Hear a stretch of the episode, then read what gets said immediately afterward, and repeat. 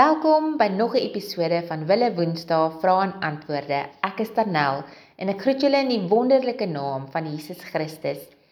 Verlede week het ons gesels oor of gelowiges wel sal sien wanneer die Antichris geopenbaar word.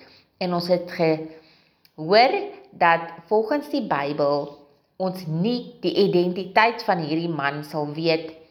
Eers, um, dit sal eers geopenbaar word nadat die sewe jaar um, verdrukking begin het. So, en dit is, dan is die gelowiges alreeds weggeraap.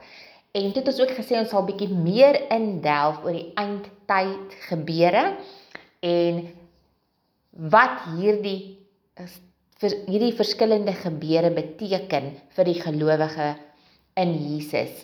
Nou, vandag gaan kyk ons bietjie, wat is die verskil tussen die wegraping en die wederkoms? Nou, die wegraping en die wederkoms van Christus word dikwels verwar.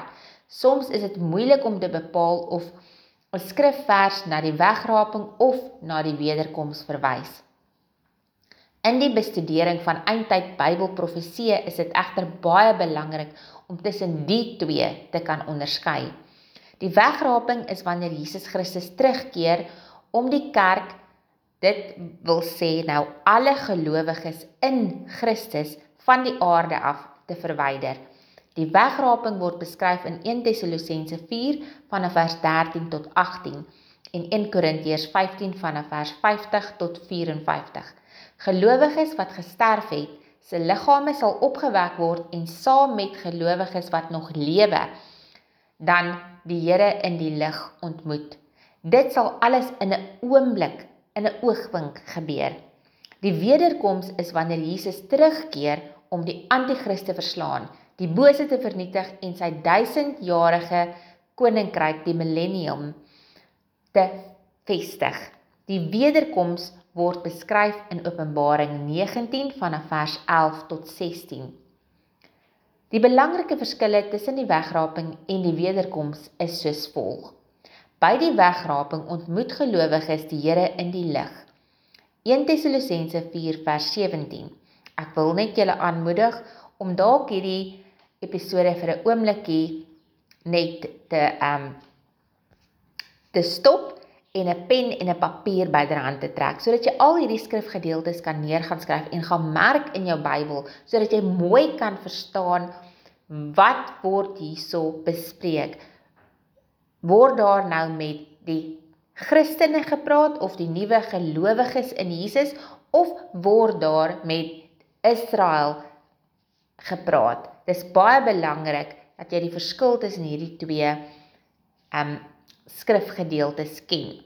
En ook weet met wie praat God hierso, of met wie het Jesus aangespreek, hy die kerk aangespreek, of het hy nou die Jode aangespreek. Goed, kom ons gaan voort.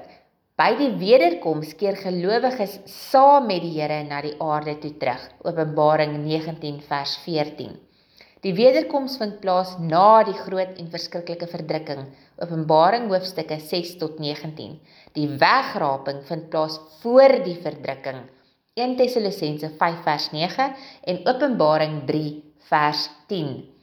Die wegraping is die verwydering van gelowiges van die aarde af as 'n daad van verlossing, Eerste Tessalonisense vier vers dertien tot sewentien en Eerste Tessalonisense vyf vers nege. Die wederkoms sluit die verwydering van ongelowiges as 'n daad van oordeel in, Matteus vyf-en-twintig vers veertig tot eenenveertig. Die wegraping sal 'n geheim wees wat in 'n oomblik gaan plaasvind, Eerste Korintiërs vyftien vanaf vers vyftig tot vyf-vier. Die wederkoms sal vir almal sigbaar wees. Elke oog sal sien wanneer Jesus weer terugkeer. Op daardie stadium, Openbaring een vers sewe en Matteus vyf-en-twintig vers nege-en-twintig tot dertig. Die wederkoms van Christus sal eers plaasvind nadat sekere ander eindtydgebeure plaasgevind het. Tweede Tessalonisense twee vers vier, Matteus vyf-en-twintig vers vyftien tot dertig en dan Openbaring hoofstukke ses tot agttien. Die wegraping is op hande, dit kan enige oomblik plaasvind. Titus twee vers dertien, eerste Tessalonisense vier vers dertien tot agttien en eerste Korintiërs vyftien vers vyftig tot vyftig. Julle sal agterkom, hier word baie van hierdie skrifgedeeltes herhaal, maar dit is net om vir jou 'n duidelike aanduiding te gee waar 'n spesifieke deel nou bespreek word en hoe jy dan daarna kan kyk. Waarom is dit belangrik om die wegraping en die wederkoms duidelik te hou? As die wegraping en die wederkoms dieselfde gebeurtenis is, sal gelowiges deur die verdrukking moet gaan. En dit is teenstrydig met die woord van God. Jy kan meer daarvan lees in eerste Tessalonisense vyf vers nege en Openbaring drie vers tien. Wat ons duidelik sien wat hy sê, omdat ons um, sy woord bewaar het en daarna geluister het, sal ons hierdie uur van beproewing wat oor die hele wêreld gaan kom, dan nou misloop. As die wegraping en die wederkoms dieselfde gebeurtenis is, is die wederkoms van Christus nie op hande nie. Daar is baie dinge wat moet plaasvind voordat hy kan terugkeer. Matteus vyf-en-twintig vers vier tot dertig. In die beskrywing van die verdrukkingstydperk maak Openbaring hoofstukke ses tot negentien nêrens melding van die kerk nie.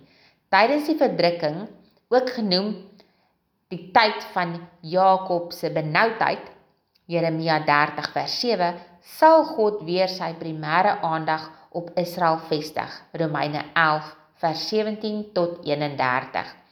Die wegraping en wederkoms is soortgelyke, maar tog aparte gebeurtenisse. Beide behels dat Jesus terugkeer, albei is eindtyd gebeurtenisse. Dit is egter uiters belangrik om die verskille te erken. Samevattend is die wegraping die wederkoms van Jesus in die wolke om alle gelowiges voor die tyd van God se toorn van die aarde te verwyder. Die wederkoms is die terugkeer van Christus saam met die gelowiges na die aarde om die verdrukking tot 'n einde te bring en die Antichris en sy bose wêreldryk te verslaan. Ek hoop jy verstaan nou 'n bietjie meer wat die verskil is tussen die wegraping en die wederkoms. Gaan lees hierdie skrifgedeeltes en merk dit soos ek vroeër gesê het. Tot ons volgende week weer gesels. Shalom.